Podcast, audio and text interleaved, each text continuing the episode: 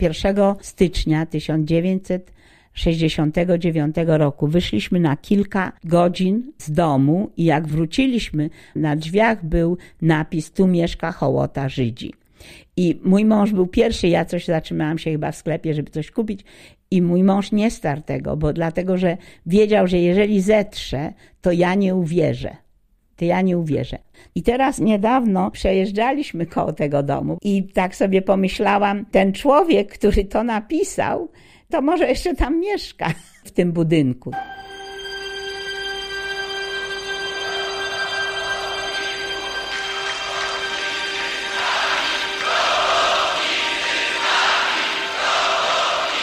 Wydarzeniach, jakie miały miejsce, aktywny udział wzięła część młodzieży akademickiej pochodzenia lub narodowości żydowskiej. Protestujemy. Marzec 1968 roku wywrócił do góry nogami życie rodziny Anny Freilich-Zając. Z głośników pierwszy sekretarz partii, towarzysz Wiesław Gomułka, sączył nienawiść do syjonistów. Niemała część młodzieży studenckiej w Warszawie, a także w innych ośrodkach akademickich w kraju została oszukana i sprowadzona przez wrogie socjalizmowi siły na fałszywą drogę. Jak to możliwe? Pytam, patrząc na rodzinne zdjęcie Gomułki, odpoczywającego na kocu pod drzewem wraz z żoną Liwą Szoken i ich kilkuletnim synem Ryszardem. Kochali się i ponoć nie przeszkadzało mu żydowskie pochodzenie żony. Liwa, która zmieniła swoje imię na Zofia, popierała antysemicką czystkę. Złośliwi mówili, że każdy stałby się wrogiem Żydów, gdyby na co dzień żył z towarzyszką Zofią. Próba wykorzystania poezji Mickiewicza, zrodzonej z walki patriotycznej młodzieży, przeciw carskiemu uciskowi, dla szkalowania Polski Ludowej, jest politycznym szalbierstwem. Pani Anna zapewne znalazłaby podobną fotografię w swoim albumie rodzinnym. Ona, jej mąż Władysław i dwuletni syn Paweł wypoczywający na trawie. Ale pokazują mi tę ostatnią fotografię zrobioną w Polsce. To jest pani z tą apaszką. Ja jestem tutaj, tu moja siostra, a tu mój mąż, a to moi rodzice. Może światło zapalić jednak? W każdym razie, A to ja, pan jest tutaj na tym zdjęciu? No ale co, wtedy miałem 29 lat. No to co, to, to byłem bardzo młody. Ostatnia kolacja, tak. To takie szumne słowo ostatnio. tak, bo myśmy, no bo myśmy myśleli już, że nie zobaczymy rodziców. Mój ojciec był chory i oni się nie mogli zdecydować na taką podróż. Myśmy w listopadzie wyjeżdżali 69. Myśmy czekali, myśmy myśleli, że to wszystko się uspokoi wtedy. Ale w pewnym momencie, i to zdecydowało w dużej mierze o naszym wyjeździe, o naszej decyzji, partia i rząd i wszyscy widzieli, że jeszcze za mało Żydów wyjeżdża i za mało mają mieszkań i za mało mają wszystkich posad i tak dalej.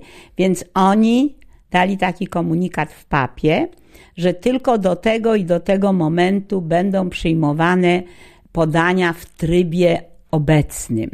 Ale nie powiedzieli, na czym to polega. No i oczywiście za tym się kryła pewna groźba, bo jeszcze rozpuścili plotki, że może będą przesiedlać ludzi. Człowiek nie chce być w czyimś ręku. Człowiek jest istotą, która potrzebuje wolności.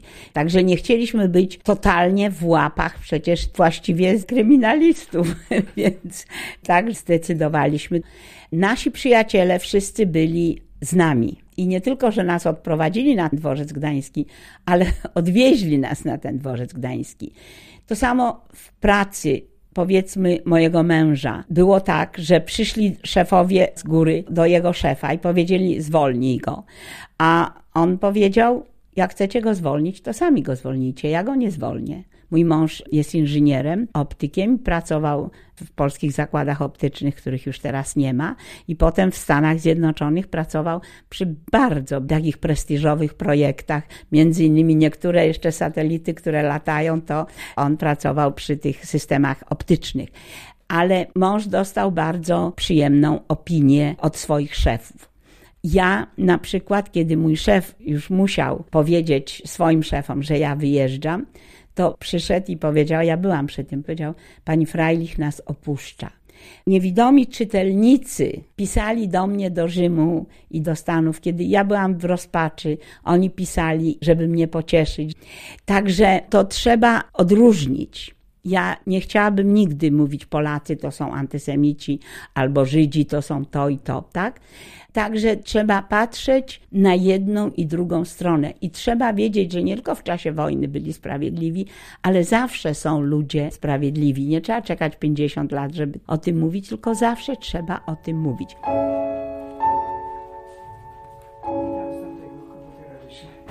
Redaktor naczelny akcentu Bogusław Wrublewski. Poznaliśmy się w 1991 albo drugim roku. Ja byłem wtedy na stypendium Fundacji Kościuszkowskiej w Nowym Jorku. Mieszkałem na Manhattanie.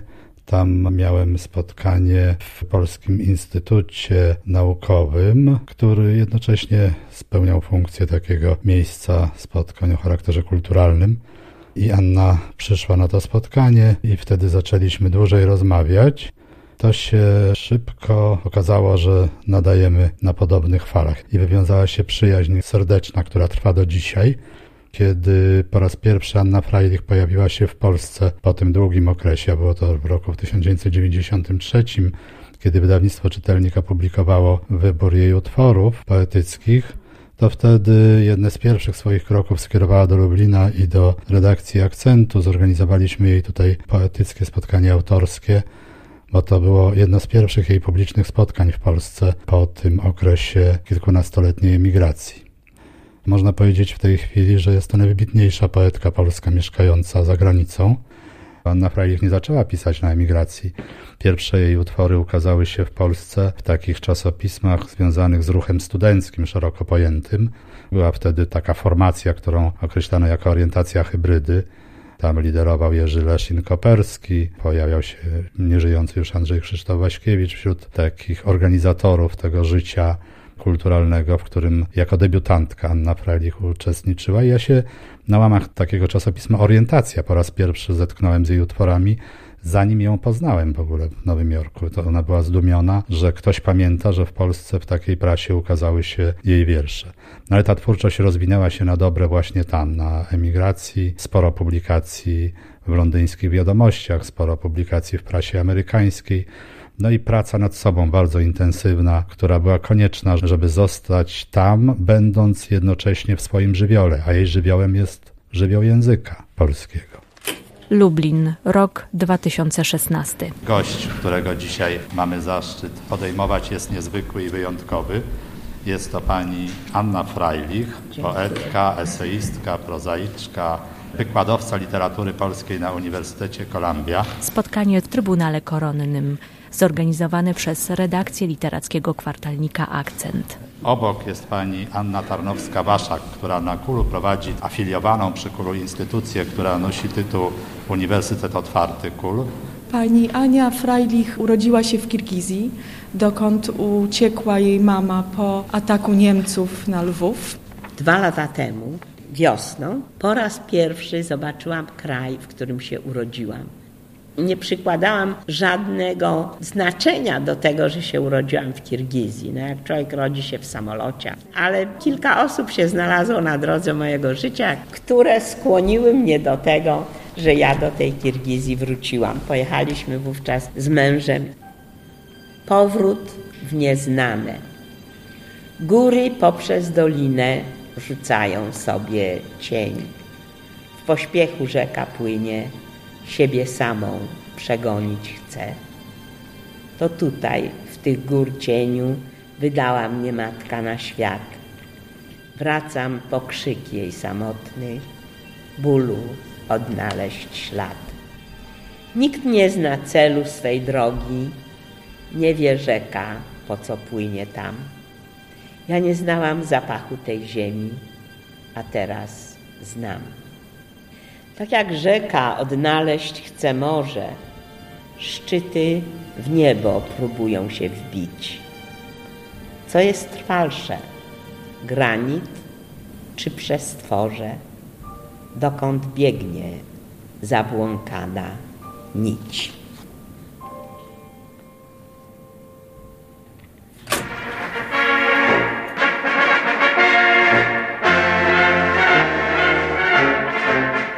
Na Wielkim Wiecu zorganizowanym przez Wojewódzki Komitet Frontu Jedności Narodu, jego przewodniczący, pierwszy sekretarz Komitetu Wojewódzkiego PZPR Władysław Kozdra mówił. Odpowiadamy dziś zdecydowanie.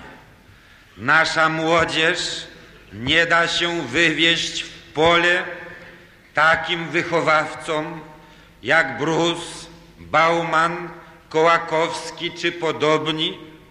Nie da się wywieźć w pole ponad narodowym literatom w rodzaju słonimskich, kisielewskich i nie da się wywieźć w pole młodym sionistycznym organizatorom i aktywnym uczestnikom zajść w Warszawie i innych ośrodkach akademickich. Ja skończyłam Uniwersytet Warszawski, ale w 1965 roku obroniłam magisterium. Także ja już nie byłam na uniwersytecie, pracowałam i miałam małe dziecko. Pracowałam tu na konwiktorskiej w Polskim Związku Niewidomych. Mój szef nazywał się Jerzy Szczygieł, był pisarzem, bardzo zasłużył się w stanie wojennym opozycji, bo on do swego pisma Niewidomy Spółdzielca, pisma, którego pierwsze numery ja współredagowałam, byłam młodszym redaktorem wtedy, a potem sekretarzem redakcji. On zaprosił tych wszystkich dziennikarzy, którzy zostali w 81 wyrzuceni z pracy ale byłam z szefem na przykład na takim słynnym zjeździe literatów w Krakowie w 1966 roku. To już wszystko tak było podgrzewane i Kołakowski tam był. No i wszyscy, wszyscy właściwie najsławniejsi ci pisarze. Mój szef należał do Związku Literatów Polskich i czasem, jak żona jego nie miała czasu z nim pójść na zebranie, bo on sam nie mógł, to ja chodziłam i ja towarzyszyłam mu na takim zebraniu w KC, gdzie był putrament i krzyczał na tych wszystkich nieposłusznych literatów gdzie Hołuj mówił, że trzeba zamknąć ten cały związek i potem przyjmować tylko tych posłusznych. Poza tym widziałam, to ciągle ten obraz mam w oczach, jak partia zażądała, żeby Związek Literatów wyrzucił Kisielewskiego, Jasienicę.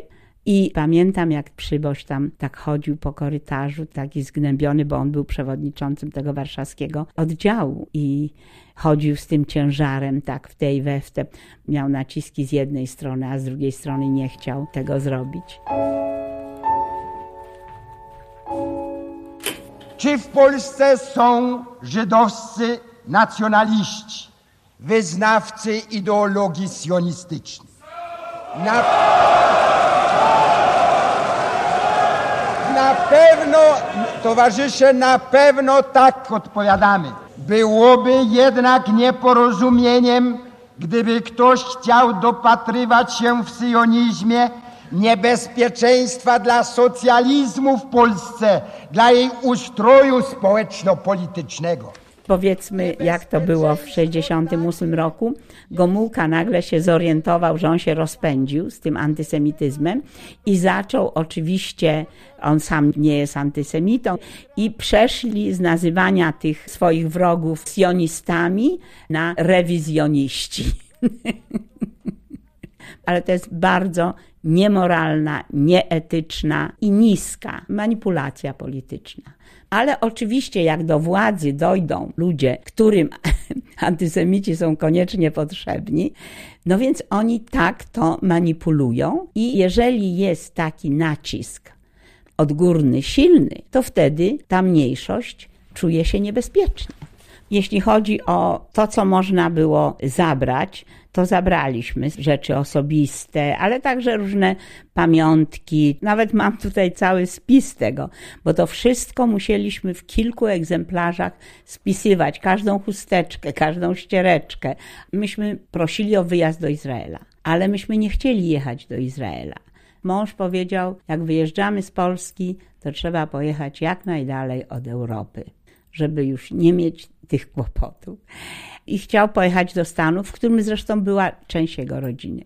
Ale złożyliśmy podania i do Danii, do Szwecji, do tych krajów, gdzie nas przyjmą. Przede wszystkim, gdzie nam dadzą wizę wjazdową.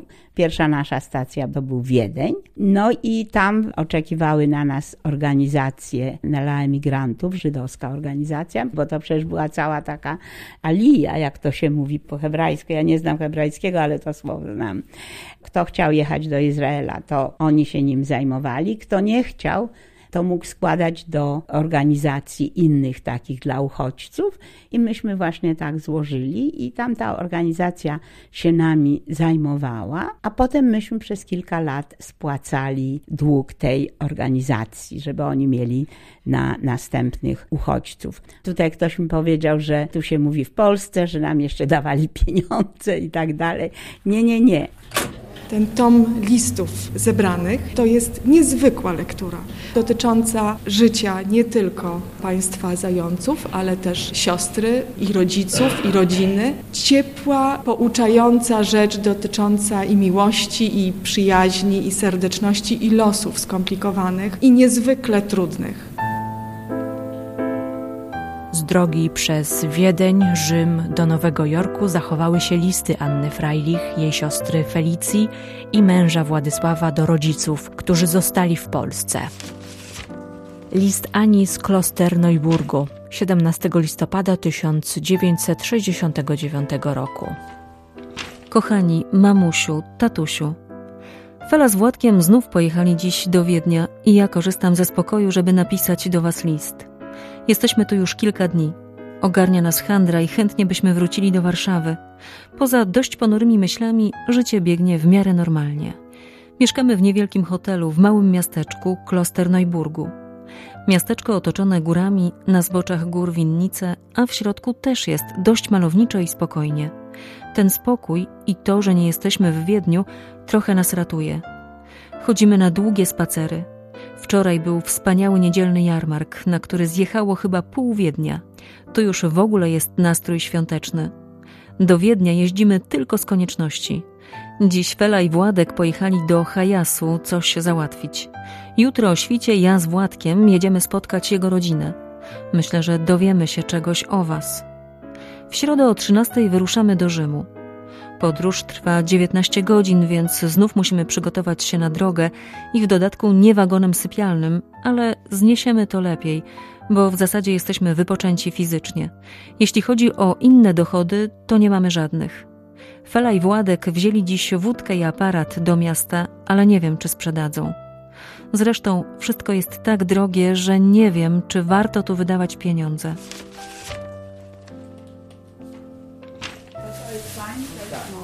To co, brać coś, y, Pani No Anno? ja wezmę. Zobaczymy. Myślę, że się nie przewrócę po drodze.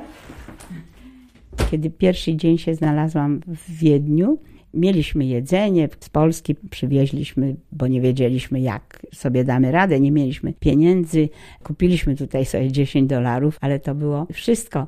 I poszłam do sklepu, no i proszę mleko, dziecko małe miałam, tak, mleko, proszę bardzo, masło, proszę bardzo, chleb, proszę bardzo. I tak sobie pomyślałam, że gdyby w tym samym momencie ktoś z Wiednia przyjechał do Polski, nie znając polskiego języka, bo ja nie znałam niemieckiego, tylko po prostu ze słownika sobie spisałam, przyszedłby i powiedział mleko, mleko już wyszło, masło, masło będzie we wtorek, a chleb, a chleb przywiozą później, to by ten człowiek nie wiedział, co on ma ze sobą zrobić.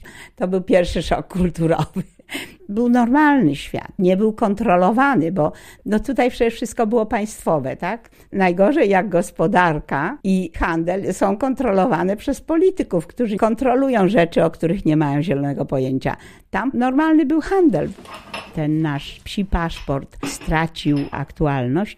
To znaczy taki paszport, który głosił, że obywatel tego dokumentu nie jest obywatelem Polskiej Rzeczpospolitej Ludowej. Ktoś nas mógł wrzucić do rzeki i nikt nawet by się nie upomniał, bo byliśmy zupełnie bezpaństwowcami.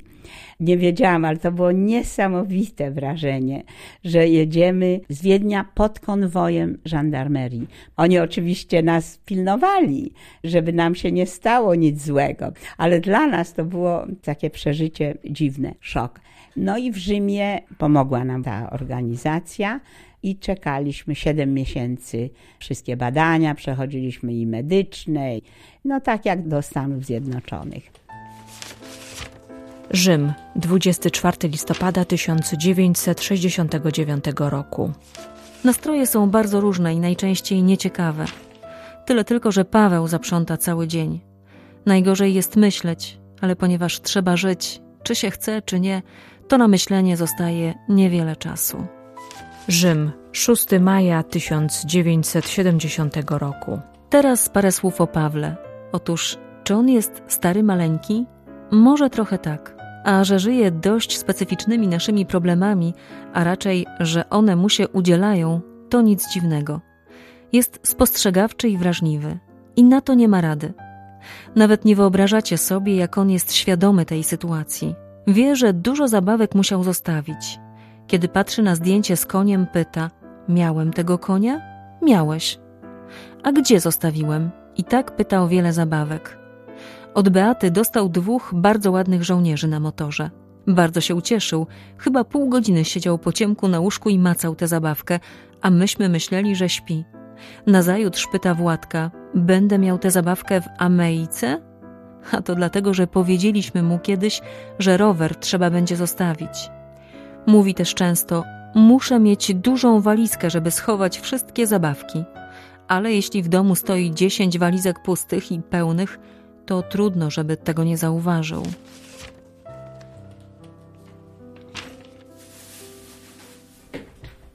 I dostaliśmy wizę i wyjechaliśmy z Rzymu samolotem przez Madryt z dzieckiem, przyjaciółmi, którzy też wyjechali z Polski i w Rzymie byliśmy razem. Lądujemy w Nowym Jorku, jest pochmurno, więc ja myślę, że jest zimno. Nakładam sweterek dziecku i to i tamto. Wychodzę z tego samolotu, a wtedy jeszcze samolot stawał na lotnisku i trzeba było przejść. A tutaj upał, to był czerwiec i potworna wilgotność taka, że człowiek chodzi jakby wchodził w zupie gorącej. No i ciężko było do wszystkiego się przyzwyczaić, do klimatu, do architektury.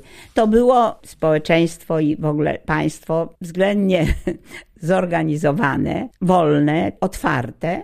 No i jakoś przetrwaliśmy od takich prac do takich prac. Na przykład, kiedy mąż pierwszy raz stracił pracę, ja myślałam, że my się znajdziemy z dzieckiem na ulicy. Dlaczego? Dlatego, że w Polsce ludzie tracili pracę z przyczyn politycznych. I jak ktoś stracił pracę, bo jego powiedzmy stanowisko czy pochodzenie nie podobało się, to już nie mógł znaleźć tej drugiej pracy. To już było bardzo ciężko. A w Stanach straciłeś jedną pracę, to idziesz i szukasz drugiej pracy.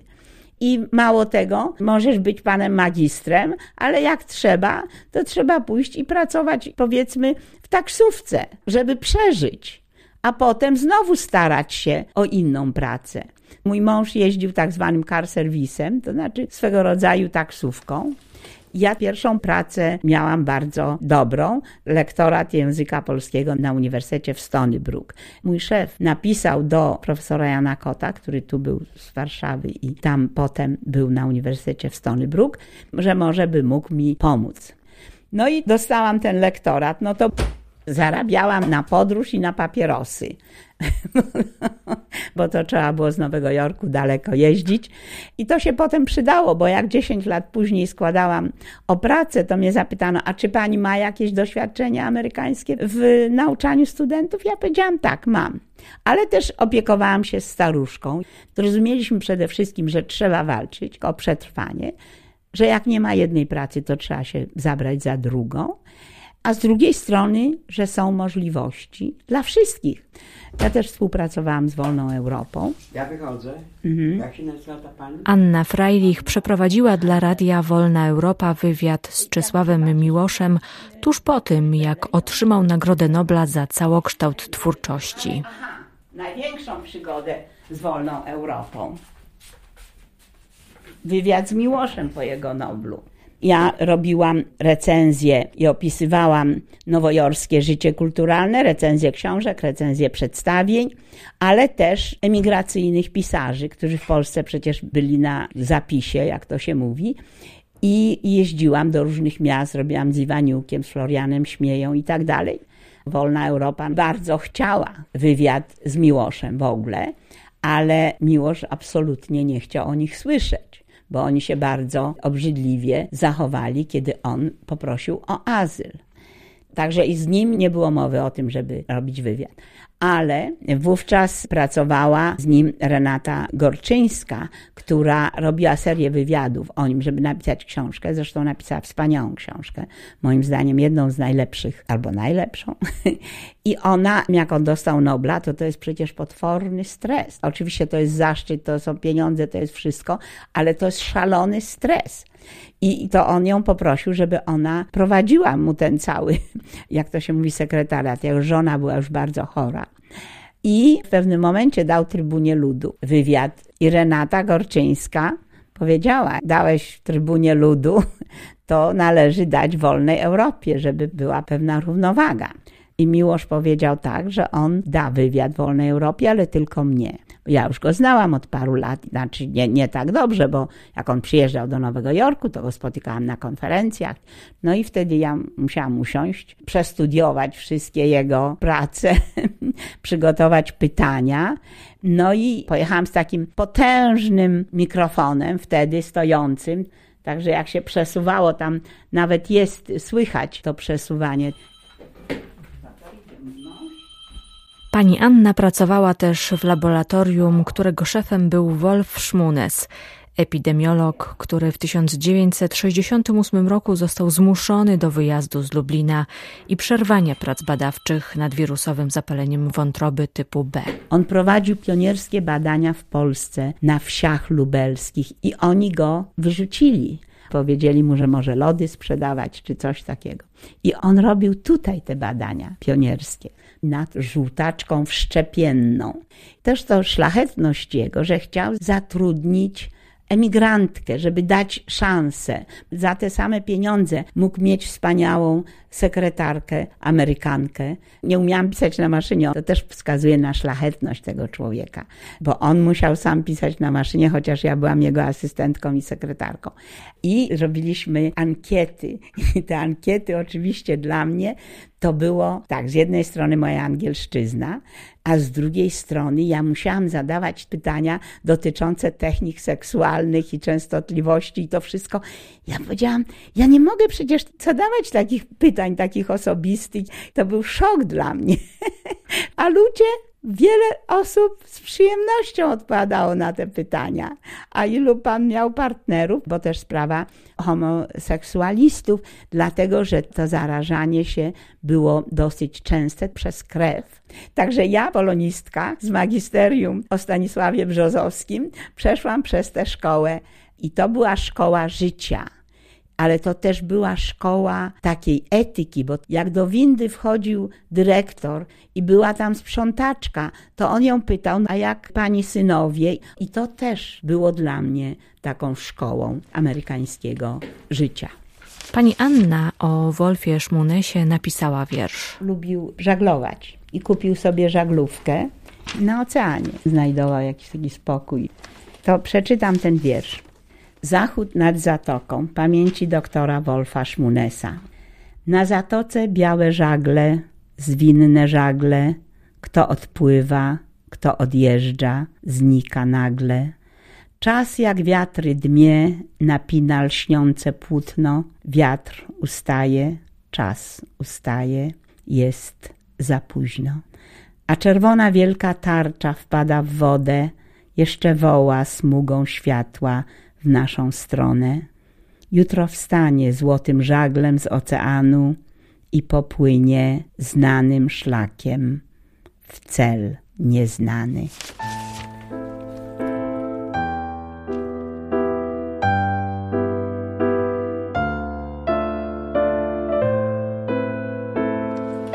Nowy Jork, 1 sierpnia 1970 roku.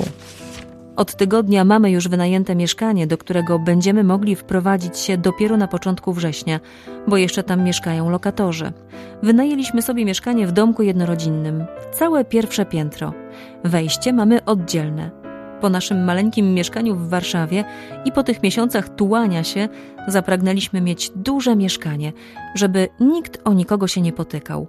Niektóre ulice i dzielnice są tu tak niebezpieczne, że nawet w dzień nie można tamtędy przejść. My mamy bardzo dobrą i ładną dzielnicę. Same domki i wille. Niedaleko do metra i najważniejsze jest to, że ulica biegnie prostopadle do oceanu i jest czym oddychać. Na ulicach jest w ogóle jak w łaźni, ale na takich jak nasza jest przynajmniej przewiew. Nowy Jork, 4 czerwca 1971 roku. Siedzę przed domem. Przed chwilą listonosz przyniósł list i chcę wam szybko odpisać. Dziś zresztą z Hajasu dzwonili do Feli i już wiemy, że będziecie o 16 na lotnisku Kennedy'ego. Będziemy tam na was czekać. Bardzo się cieszę, że to już tak blisko. Całuję mocno. Ania. Moja matka była bardzo lewicowa i kiedy zobaczyła, że władza zabija robotników w 70 roku, to powiedziała, ja nie mogę żyć w takim kraju. I rodzice, pomimo wieku i powiedzmy nie takiego zdrowia dobrego, zdecydowali się i przyjechali. Także myśmy się spotkali i to było bardzo wzruszające i jeszcze oni pożyli w rodzinie. To było ciężkie dla nich, bo nie znali języka, ale z drugiej strony byliśmy razem. No i będziemy razem pochowani. Oni są pochowani, gdzie i my będziemy tam, więc to będzie takie ponowne zakorzenienie, bo od razu po wojnie myśmy wrócili z Rosji, gdzieśmy się powiedzmy uratowali i nie było żadnego grobu. A teraz mamy groby, to jest ważne. Mimo tej emigracji, mimo tego, że myślałam, że moje życie się skończyło, to ono się dopiero zaczęło i mogłam kontynuować swoją tą największą pasję, to jest literatura i język polski.